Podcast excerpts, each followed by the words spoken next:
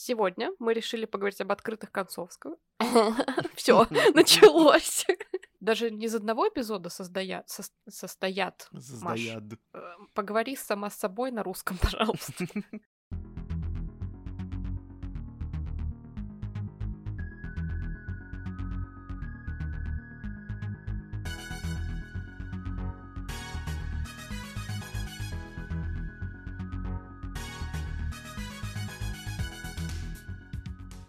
Всем привет! Привет! С вами книжный подкаст Reds and Heads. И мы его ведущие Маша и Игорь.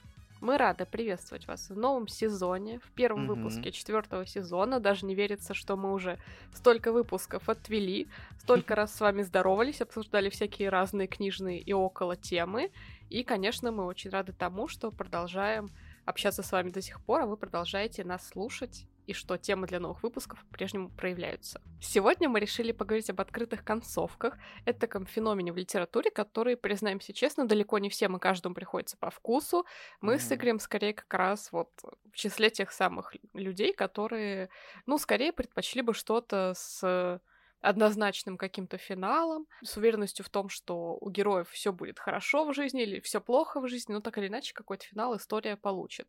Я mm-hmm. же правильно говорю про нас с тобой, или у тебя какое-то другое мнение на этот счет? Правильно, Маша сказала, потому что вот мы, мне кажется, вообще, да, реально не любители открытых концовок. Я любитель чего-то определенного. Допустим, мне нужно, чтобы вот мне сказали, как говорится, разжевали и положили в рот. потому что, блин, ну, ты как будто бы читаешь, и читаешь это зря, потому что можешь сам там что-то предугадать, сам как-то попытаться развить сюжет дальнейший, придумать сам, сам концовку, как будто бы автор не хочет этого делать и оставляет э, выбор читателям. Мне такое не нравится. Вообще, для чего это изначально делается? Для чего авторы оставляют концовки открытыми? Почему вообще такое явление появилось? А, mm-hmm. Во-первых, как ты сказал правильно, это все-таки предоставление выбора читателю. Здесь возникает другой вопрос: для чего это делается? Для чего предоставлять своему читателю выбор, если история твоя? Ты ее рассказываешь, ты в принципе должен знать, как она кончится. Mm-hmm. Но оказывается, бывают ситуации, в которых возможно несколько вариантов развития событий, и авторы не знают, какой выбрать для того, чтобы угодить большинству читателей, например, или не знают, какой точно был бы более правильный для их героев, и mm-hmm. поэтому они пишут либо несколько концовок, либо намекают на несколько концовок и оставляют в итоге вот этот самый открытый финал, после которого читатели реально могут думать, а по какой из возможных вариантов все-таки а, герой пошел, mm-hmm. скажем так. Либо, к сожалению, бывают и случаи, когда авторы сами не знают, чем должно закончиться, в плохом смысле, когда они вели историю, вели, рассказывали ее, и в какой-то момент поняли, что она уже себя исчерпала, и что к чему, собственно, пришел уже их персонаж, непонятно. И это на самом деле плохо, как мне кажется, потому что здесь тогда становится проблема у всего произведения в целом, потому что либо оно вышло затянутым, либо там что-то все перепуталось изначально, либо по сюжету что-то пошло не так, либо автор недостаточно что-то продумал, но так или иначе такой феномен в литературе, собственно, появился. И мне, как читателю, который любит мыслями иногда возвращаться в какие-то истории, конечно, хотелось бы определенности. Более того, я скажу прямо, хорошей определенности, потому что я люблю, когда, ну, истории хорошо заканчиваются, это как-то вселяет надежду и веру в то, что и в жизни все, возможно, хорошо будет как-то дальше происходить. И, конечно, бывают ситуации, когда авторы в принципе не дописывают книги, они потом выходят, ты не в курсе, что история недописанная, возможно, не будет дописана никогда, читаешь и ну, потом очень долго ходишь с таким унынием каким-то после этой книги, потому что ты вообще этого не ожидал. Не все хотят получить открытый финал, более того, большинство, как мне кажется, хотели бы той самой вот этой определенности, а не гадать, а когда будет там продолжение, будет ли оно вообще когда-то. То есть, ну, за примерами далеко ходить не надо, мне кажется, фанаты Джорджа Мартина и Патрика Ротфуса просто вот э, уже десятилетия ждут, если не больше, финальные части их серий, а их, как мне кажется, почему-то уже реально даже и не предвидится. Ну, может, у кого-нибудь из них и предвидится, кто его знает. Вообще, если немножко отойти от темы именно концовок, я не любитель книг, в которых э, все подается, ну вот под знаком вопроса, то есть ты не понимаешь, о чем говорит автор, и концовка в принципе получается точно такая же. И я не люблю, когда вот эти вот есть в книжках намеки, полунамеки какие-то. Я не любитель рыться в тексте и искать вот эти вот загадки, вот эти вот э, крючочки, за которые можно поддеть книжку и найти ответ на нужный вопрос.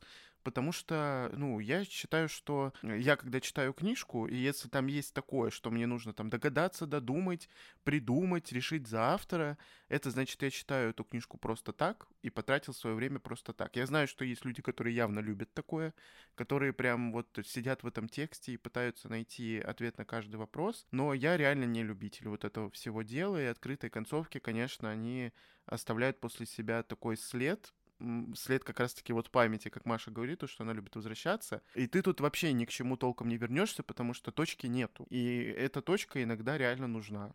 А когда ее нету, когда это все такое расплывчатое, додумайся сам, ну, вот у меня, например, мама это называет вообще бестолковым просмотром фильма, допустим, если в нем нет концовки. Она говорит, зачем я его смотрела? Господи, тут такая дебильная концовка, ее нет. Фильм ни о чем там или что-то такое. Ну, просто потому что, наверное, это все делается на любителя, или же автор реально не может сам выбрать э, тот путь, которым он закончит эту историю. А если это действительно так, то значит история слишком сложная. Что автор в итоге сам и запутался, да? Ну да. Я, конечно, сейчас подумала, есть еще один вариант, при которых используют вот эти так называемые открытые концовки, но там вся композиция истории, смысл истории немножечко в другом.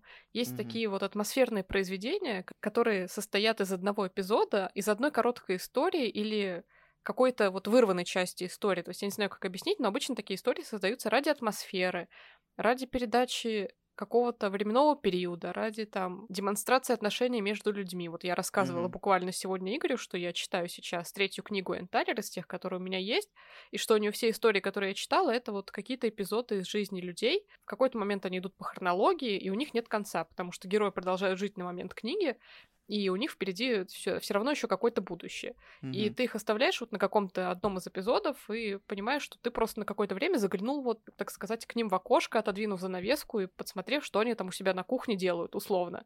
Звучит, конечно, как мне кажется, прикольно, но читать такое далеко не всегда бывает интересно, потому что это вот такое чтение для вечеров, во всяком случае, у Тайлер.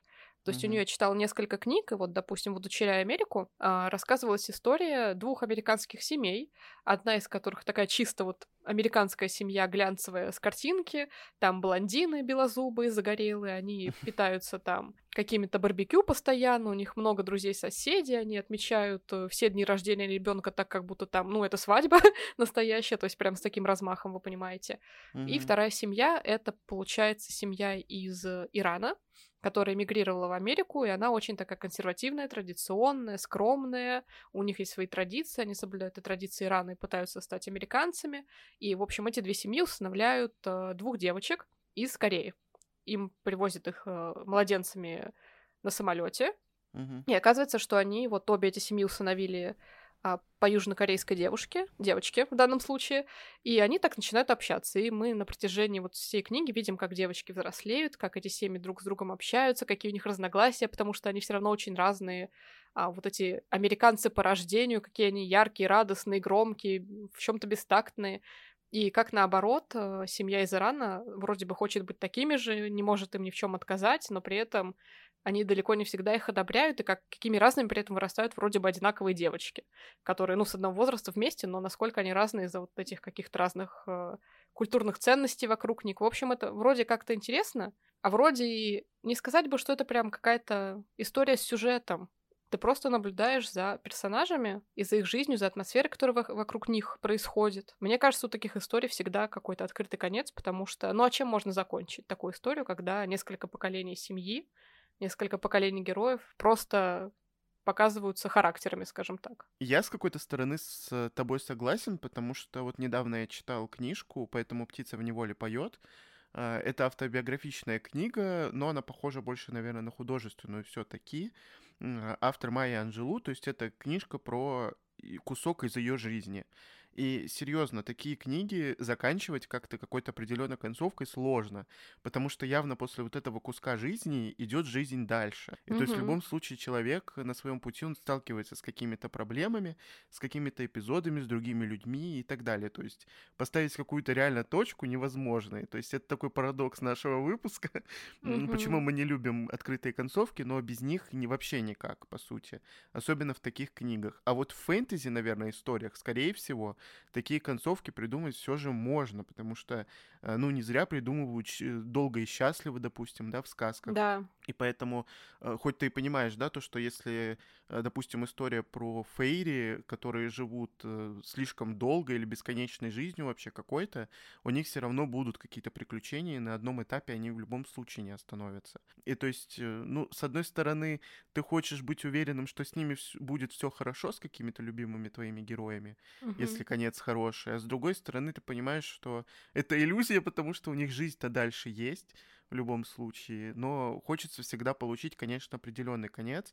Э, то, что там черная полоса какая-нибудь в жизни героя, она закончилась, и все, он там будет идти дальше только под руку с удачей своей, и все, как бы, и все будет у него хорошо. Ну, не знаю, в общем, парадокс э, какой-то очень странный. Мне кажется, в этом плане удачно закончен Гарри Поттер, потому что казалось бы, что герой вырос, он победил там самое главное зло, но по идее мир магии все равно такой непростой. Угу. И Джон Роулинг заканчивает э, эпизодом на вокзале, собственно, откуда все и начиналось, можно сказать, в истории угу, Гарри ну, да. спустя много лет. Он, конечно, очень знаковый, мне кажется, вот как э, есть всякие там подборки самых известных начал книг, так, мне кажется, должны быть и подборки самых известных книжных концовок. Вот у Гарри Поттера она по-любому такая, самая яркая. Mm-hmm. А, что интересно, моя любимая книга, одна из моих любимых книг, внезапно с открытой концовкой. И мне кажется, это самая знаменитая книга с открытой концовкой. Это «Унесенные ветром» Маргарет Митчелл, которая, мне кажется, с одной стороны, не могла тоже закончиться по-другому, поскольку она выдержана прям в духе героини, в духе всего ее поведения и взглядов на мир, а с другой, цель, опять-таки, там тоже была не совсем в этом, поскольку за главным сюжетом истории Скарлетт писательница показывала, собственно, историческую картину времени вот этой войны между севером и югом в Америке. И, возможно, поэтому действительно важнее было гораздо окружение, нравы общества какие-то, отношение людей к тому, что происходит, вот эта борьба за свободу. Возможно, поэтому на, на фоне всего этого история Скарлетт могла бы померкнуть, но из-за того, что героиня сама получилась такая харизматичная, ты для нее хотел бы тоже какой-то определенной концовки. Она, mm-hmm. кстати, очень многим не нравится как персонаж. Почему-то вот всегда замечала, что есть прям строгое деление, что те, кто обожает Скарлетт, те, кто ее ненавидит. То есть середины какой-то никогда не бывает обычно. Но многие ее ненавидят, вот как я слышал, только из-за ее эгоизма который есть. То есть она чистая эгоистка. Многие ее считают угу. именно такой. Что странно. а может и не странно. Я не читал, хочу потом как-нибудь э, эту да. книжку прочитать. Я хотел еще вернуться немножко к Гарри Поттеру. Все-таки а, почему концовка такая получилась? Потому что изначально задача этого цикла и цель написания автором этого цикла а, была как раз-таки борьба со злом. А это зло, оно одно, как бы было, да, такое угу. глобальное, грубо говоря. И поэтому, когда оно было побеждено, ну, соответственно, все, история на этом закончилась, потому что цель была не рассказать историю Гарри, а рассказать историю того, как э, весь мир магически боролся с одним злом. Кто-то его боялся и трусил, так скажем, а кто-то действительно смог его побороть. Вот поэтому тут так и получилось. То есть, опять же, это снова вопрос к автору, какая у него цель в написании книжки, в рассказе этой истории. И если этой цели как таковой нету, то есть если это просто какой-то эпизод, то, соответственно, и не будет конца. Вот ты говоришь про эпизод, я вспомнила, что я читала одну очень э, необычную в этом плане книгу, она очень маленькая, ты помнишь, это «Лакомство», Мишель угу. Бёрбери, по-моему, автор. Это, в общем-то, вся книга — это мысленный поток а, кулинарного критика, который уже плохо себя чувствует, он уже в возрасте, он уже умирает буквально вот на смертном одре лежит, вокруг него родственники, а mm-hmm. он напоследок, вот умирая, пытается вспомнить самый запоминающийся для него вкус, который он пробовал за всю свою карьеру, что, как вы понимаете, сложно, потому что кулинарный критик еды и всяких интересных блюд перепробовал много. И вот у него вертится на языке что-то знакомое, что прям возвращает его в какие-то воспоминания, ему хочется напоследок напоследок в них окунуться, но из-за того, что он не может вспомнить, что это за вкус, он как бы опять-таки не может туда погрузиться. Mm-hmm. И он вот вспоминает, то ли это было вот первое, что он там когда-то приготовил, то ли это был первый ресторан, в который он пошел, то ли это было где-то на юге, то ли это было что-то там национальное. И вот вся книга про это, по сути. и заканчивается, наконец, тем, что мы узнаем все-таки, что это было за блюдо, и главный герой это вот как бы вспоминает и со спокойной душой уходит. По сути, я проспойлерила всю книгу сейчас. А, кроме самого главного, я не рассказала, что это была за еда. Мне кажется, вам должно было быть, кстати, интересно после такого моего рассказа, но и в целом, мне кажется, это была просто просто какая-то тренировка автора, какой-то эксперимент на mm-hmm. тему того, а получится ли вот всю книгу там писать э, мысли умирающего человека, который кучу всего перепробовал, и э, вот одним его воспоминанием вызвать какие-то вот э, ощущения от разных блюд. То есть, по сути, это тоже передача атмосферы, фактически. Mm-hmm. И опять это вот история, у которой кон- конец, он такой, вроде бы естественный, а вроде бы мы все равно особо ничего ни про сюжет не узнали, ни про героев, ни про то, ну, как да. он всю целую жизнь жил, только какие-то обрывки. Самый, наверное, известный автор, у которого просто каждая книжка заканчивается на открытом каком-то месте, это Харуки Мураками. И я с ним познакомился достаточно давно, в шестнадцатом, кажется, году, с норвежского леса. И, как мне показалось, там, в принципе, практически однозначная концовка, хотя все равно она такая достаточно размытая. И я прочитал еще несколько его книг, и понял, что это его фишка, и прочитал много отзывов всяких и теорий касательно э, того, чем закончилась каждая из э, книг. И помимо того, что он очень любит еще мистику добавлять в угу. свои книги, при этом иногда это просто какая-то такая точечка маленькая, а иногда прям весь роман построен на непонятной э, какой-то истории, связанной с мистикой, с призраками какими-то, видениями и так далее. То есть сами книги по себе непростые, их можно долго раскладывать по полочкам, так еще и концовки как таковой нет, и ты остаешься просто у разбитого корыта, не поняв вообще половину всего, и не поняв угу. еще и концовку, потому что ее просто нет. И вот когда я каждый раз читаю Харуки Мураками, у меня нет такого опустошения, у меня нету в голове а, реально какой-то пустоты. Я знаю то, что он так заканчивает всегда, и то есть я не считаю, что я время провел зря, и оно было, ну, просто попусту утрачено. Нет э, какая-то вот его атмосфера, его слог, его сюжеты, герои, они всегда практически все одинаковые. И вот эта вот его определенная какая-то магия, она не дает как раз-таки заскучать и сгрустнуть из-за того, что ты не получил чего-то определенного. Вот этим мне Мураками нравится, и реально он э, обладает какой-то магией просто. Мы с Игорем читали вместе «После мрак», и это было достаточно да. странно, потому что все книги Мураками для меня это какой-то такой сюрреализм, в который как ты не вглядывайся, ты не поймешь, что на самом деле происходит, и что на самом деле автор имел в виду, и что за этим после мраком скрывалось у тебя в mm-hmm. голове. Вот есть вот эта картина ночного какого-то Токио с его неоновыми вывесками, какими-то редкими традиционными домами с фонариками. Есть вот полное видение картины, которая происходит, когда герои заходят то в публичные дома, там, то наоборот в какую-то комнату, где все тоже спит, и тебя mm-hmm. самого так, такое оцепенение какое-то сонное охватывает, как будто ты тоже в темноте вот находишься. Это все очень прикольно, но реально у всего этого я никогда не могу найти смысл настоящий. Mm-hmm. Я чувствую себя из-за этого очень часто каким-то, не знаю, некомпетентным человеком, который вообще не начитанный. И, ну, мне кажется, это сложно все время. То есть все время кажется, что я что-то упускаю у него, и все время хочется эту как-то определенность пойти поискать и вот узнать, э, о чем это все было, и поискать какой-то вот этот логичный конец, но который, видимо, не предвидится в будущем нигде. Ну, поклонники Мураками точно а, пытаются это все найти, но он никогда не давал никаких ответов, ничего определенного не было никогда. Но вот у меня наоборот это работает, то, что серьезно, я не считаю, что я что-то упустил, все равно какую-то часть из этой, ну, там, определенной какой-то книги я э, взял и понял. Но мне кажется, его романы, его книжки можно воспринимать просто как история молодого человека, кусок его жизни, приправленный мистикой. Все, без концовки, без всего. Просто берем вот и читаем. Мне хочется все-таки отдельно еще выделить э, такое явление, как полуоткрытые концовки. Я не знаю, можно ли так официально вообще выражаться, есть ли такой термин, который бы прижился, но я mm-hmm. периодически на что-то такое наталкиваюсь, и более того, это то, что я люблю писать сама, скажем так. То есть всегда, когда я придумываю какие-то истории, я сама знаю, что я люблю концы, которые завершенные, долго и счастливо, там все дела. Но mm-hmm. когда я придумываю а, концовки к своим каким-то текстам, у меня появляется какой-то такой эпизод в голове, а, неоднозначный, который дает два пути движения.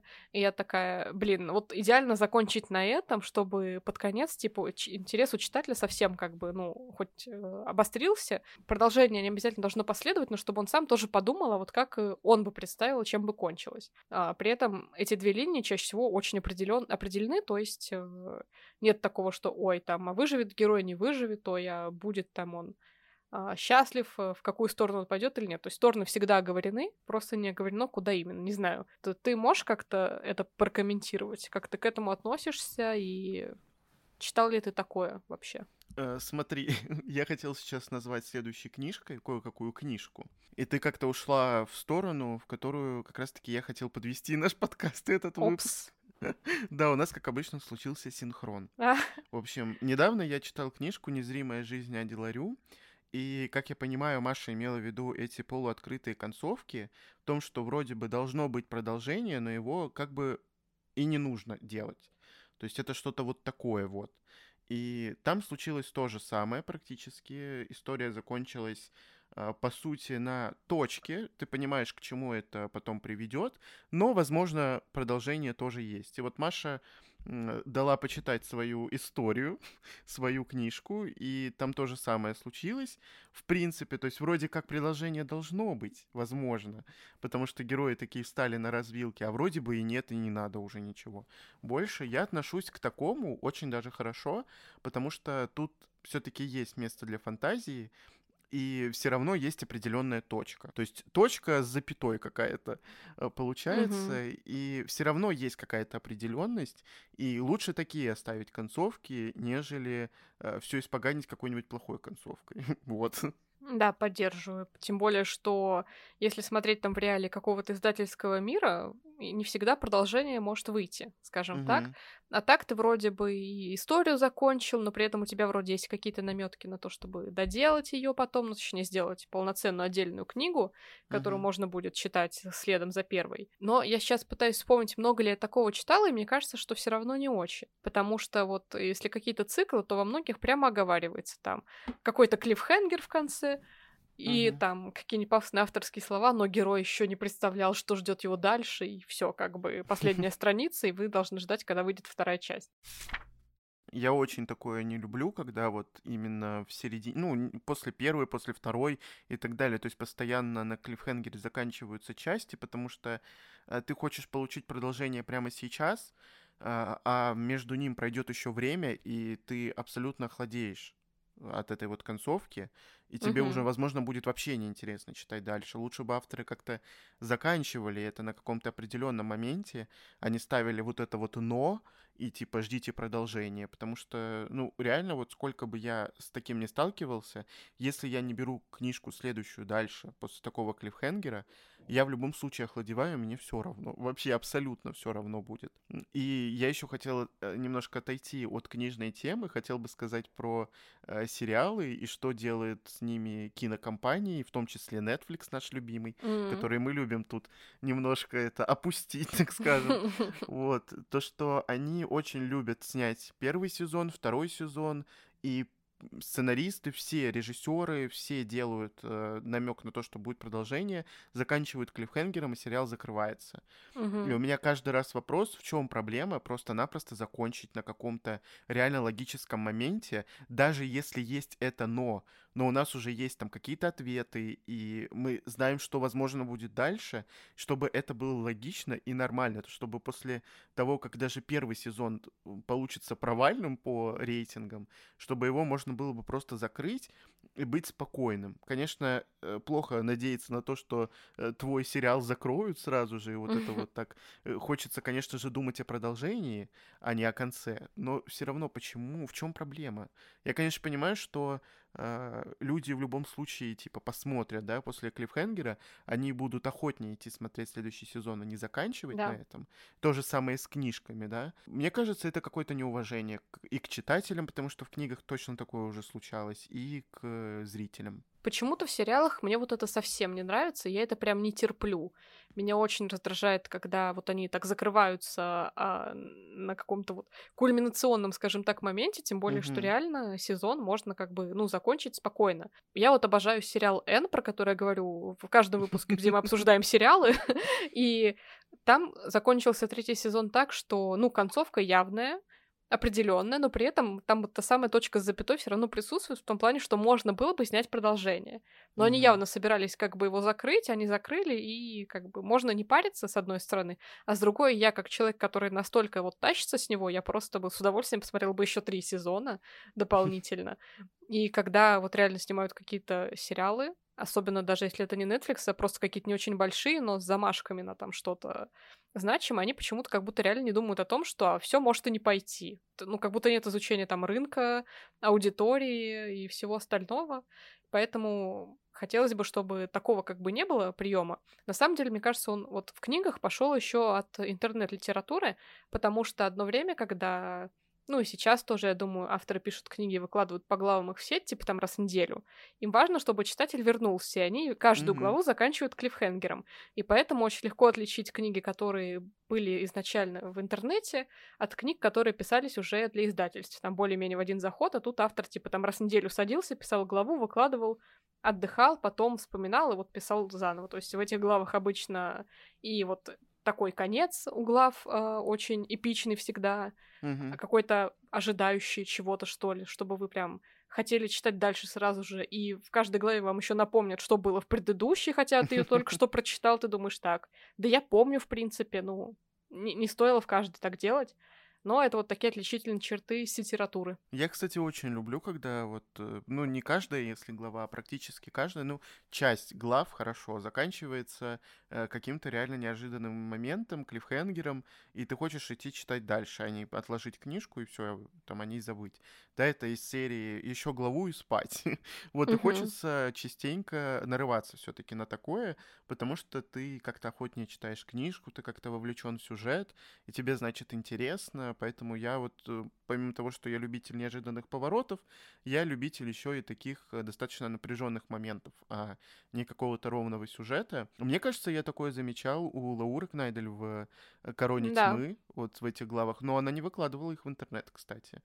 Может быть, просто так получилось? Может, у нее такой план был? Ну, у нее, как мы с тобой обсуждали в одном из предыдущих раз, выпусков, да, что просто история поделена на такие моменты, поскольку она переключается между фокальными персонажами. Угу. И если она там не будет, мне кажется, останавливаться на каком-то кульминационном моменте, эти вот одна из линий провиснет. Ну, Поэтому да. было важно прерываться на каких-то таких вещах, когда либо местность меняется, либо там начинается какое-то сражение, либо еще какая-то там тайна выясняется, то есть чтобы плавно перейти к новому фокальному персонажу и не потерять линию первых героев. Я бы хотел сказать про еще одну книжку, и это была одна из самых худших книг 2020 года. И не просто так, потому что та же концовка там тоже получилась просто супер странная. И даже сейчас я ее толком не припомню, но я помню, что она была очень странная, и как раз-таки все закончилось открытым, можно сказать, концом. Мало того, что эта книжка вообще в целом очень странная, еще раз повторю, и там как раз-таки все из той же серии, когда что-то надо додумывать, что-то надо смотреть, там вот это вот читать, вычитывать, э, перечитывать несколько раз, чтобы понять, а в чем же прикол этой книги. И вот автор специально вот это вот все закручивает, и мне это не очень понравилось, потому что там все явно неоднозначно, там есть какой-то подтекст, а эти подтексты искать вообще не хочется, потому что книжка раздражает. И когда оно еще и заканчивается ничем, я вот эти вот 600 страниц хотел выкинуть с окна, потому что они меня просто ужасно выбесили. Я думал, ну все, ну ладно, еще концовка, может быть, будет нормальная, кто его знает, надо дочитать, надо добить. Я добил и очень сильно расстроился и влепил этой книжке два, хотя надо было поставить один. И я не прочувствовал никакую атмосферу, никакой сюжет, потом вообще все стало похоже реально на какой-то сюрреализм непонятный, какой-то бред. Короче, это ужасная книжка. Хотя я думаю ее перечитать как-нибудь и, возможно, вчитаться побольше в нее. Может быть, я чего-то не понял, кто его знает. Я такой не люблю, короче. Меня всю книгу как-то вот больше всего интриговало, а как выглядит вот этот режиссер, кто он такой, этот угу. загадочный Кордова, который скрывается и выпускает фильмы, которые только вот в каких-то закрытых показах можно посмотреть. Почему-то меня больше всего это волновало. Mm-hmm. И, ну, это как бы главная интрига книги. Очень обидно, когда ты понимаешь, что она, скорее всего, не раскроется, потому что мир, в котором пишет Мариша Песл, скажем так, он, ну, вымышленный. Там ну, нет да. реальных э, каких-то персонажей, за которыми, которые могли бы скрываться за лицом этого режиссера, и поэтому надеяться на это не было смысла, и как-то уже это притупило мне впечатление от книги, скажем так. Я у нее еще читала некоторые вопросы теории катастроф, это тоже была очень странная книга, и вот если рассказывать сюжет, а я Игорю рассказывала прям весь сюжет, насколько я помню. Да, несколько а, раз. Да, очень как-то вот она не соответствует тому, про что ты реально читаешь, потому что ты читаешь это длиннее, это больше, это с большим количеством деталей, с большим количеством каких-то увиливаний в сторону. Угу. И когда ты пересказываешь сюжет, кажется, что, ну, типа, ты прочитал просто что-то прикольное, до чего ты сам никогда бы головой не додумался. Но при этом, а, несмотря на то, что главная интрига-то в итоге раскрывается, и ты понимаешь, что к ней ввели все крючки в книге, но сам до нее ты бы все равно никогда не додумался, то есть просто когда тайна выясняется, все становится обоснованным. Но самому mm-hmm. ее угадать, ну, нереально вообще. И единственное, что нет определенности у судьбы героини. То есть э, сюжет раскрывается, но как будет жить дальше главная героиня, непонятно, потому что в конце случается очень значимое событие, которое меняет ее жизнь, и непонятно, как ей жить дальше. Вот про то, как она будет дальше жить, собственно, автор не рассказывает. И mm-hmm. это тоже такое оставляет небольшую неопределенность, которая, ну, Наверное, с одной стороны, она там была в любом случае уместна, а с другой стороны, мне хотелось бы знать, э, как она с этим справилась, как она изменила свою жизнь в связи с этим, как эта история на нее повлияла. То есть мне хочется всегда узнать что-то такое в отношении главных героев. А тут-то главный герой просто вот э, оказался у финала истории, и не знал, что с ним делать, скажем mm. так. Ну, я понял после ночного кино, что Маришу Песел я больше читать не буду. Хотя я прочитал потом у нее еще одну книжку, и она тоже закончилась. В принципе, ни на чем. Это, видимо, ее любимая фишка какая-то. Она не хочет э, вообще ничего дописывать дальше. Может быть, у нее уже не хватает фантазии, потому что она все вылила в эти там 600, 700, 800 страниц. Но она очень необычный автор, будем честны. Поэтому да, у нее это видно по ее книгам. Да. Как-то так получилось, как будто их писали разные люди. Дальше уже последняя история, которую я хотел бы сказать, э, как вариант развития отношений э, писателя с книгой, как бы это трилогия, которая называется «Сосны», автор Блейк Крауч.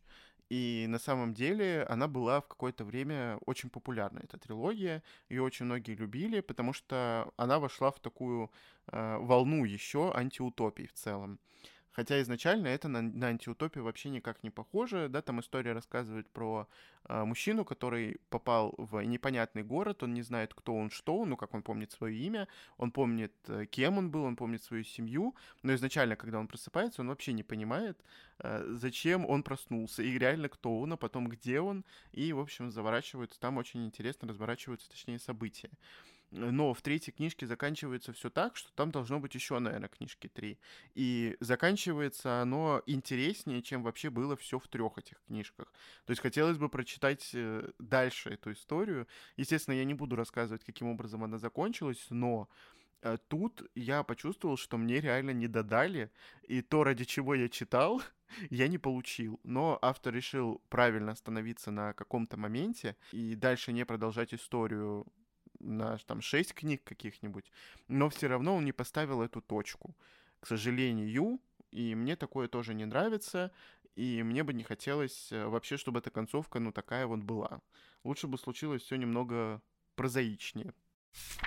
Того, какой итог и какую мораль мы из этого выпуска с тобой можем вынести?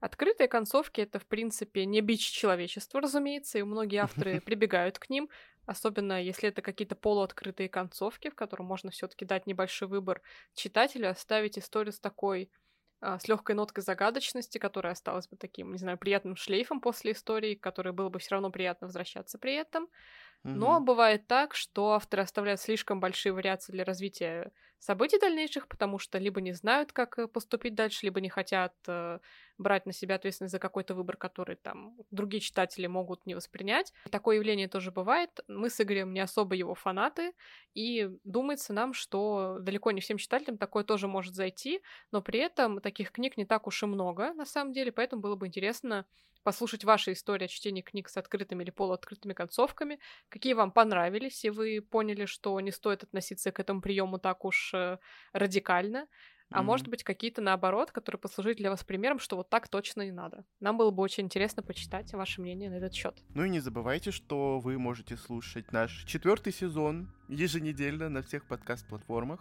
Всем пока. Пока.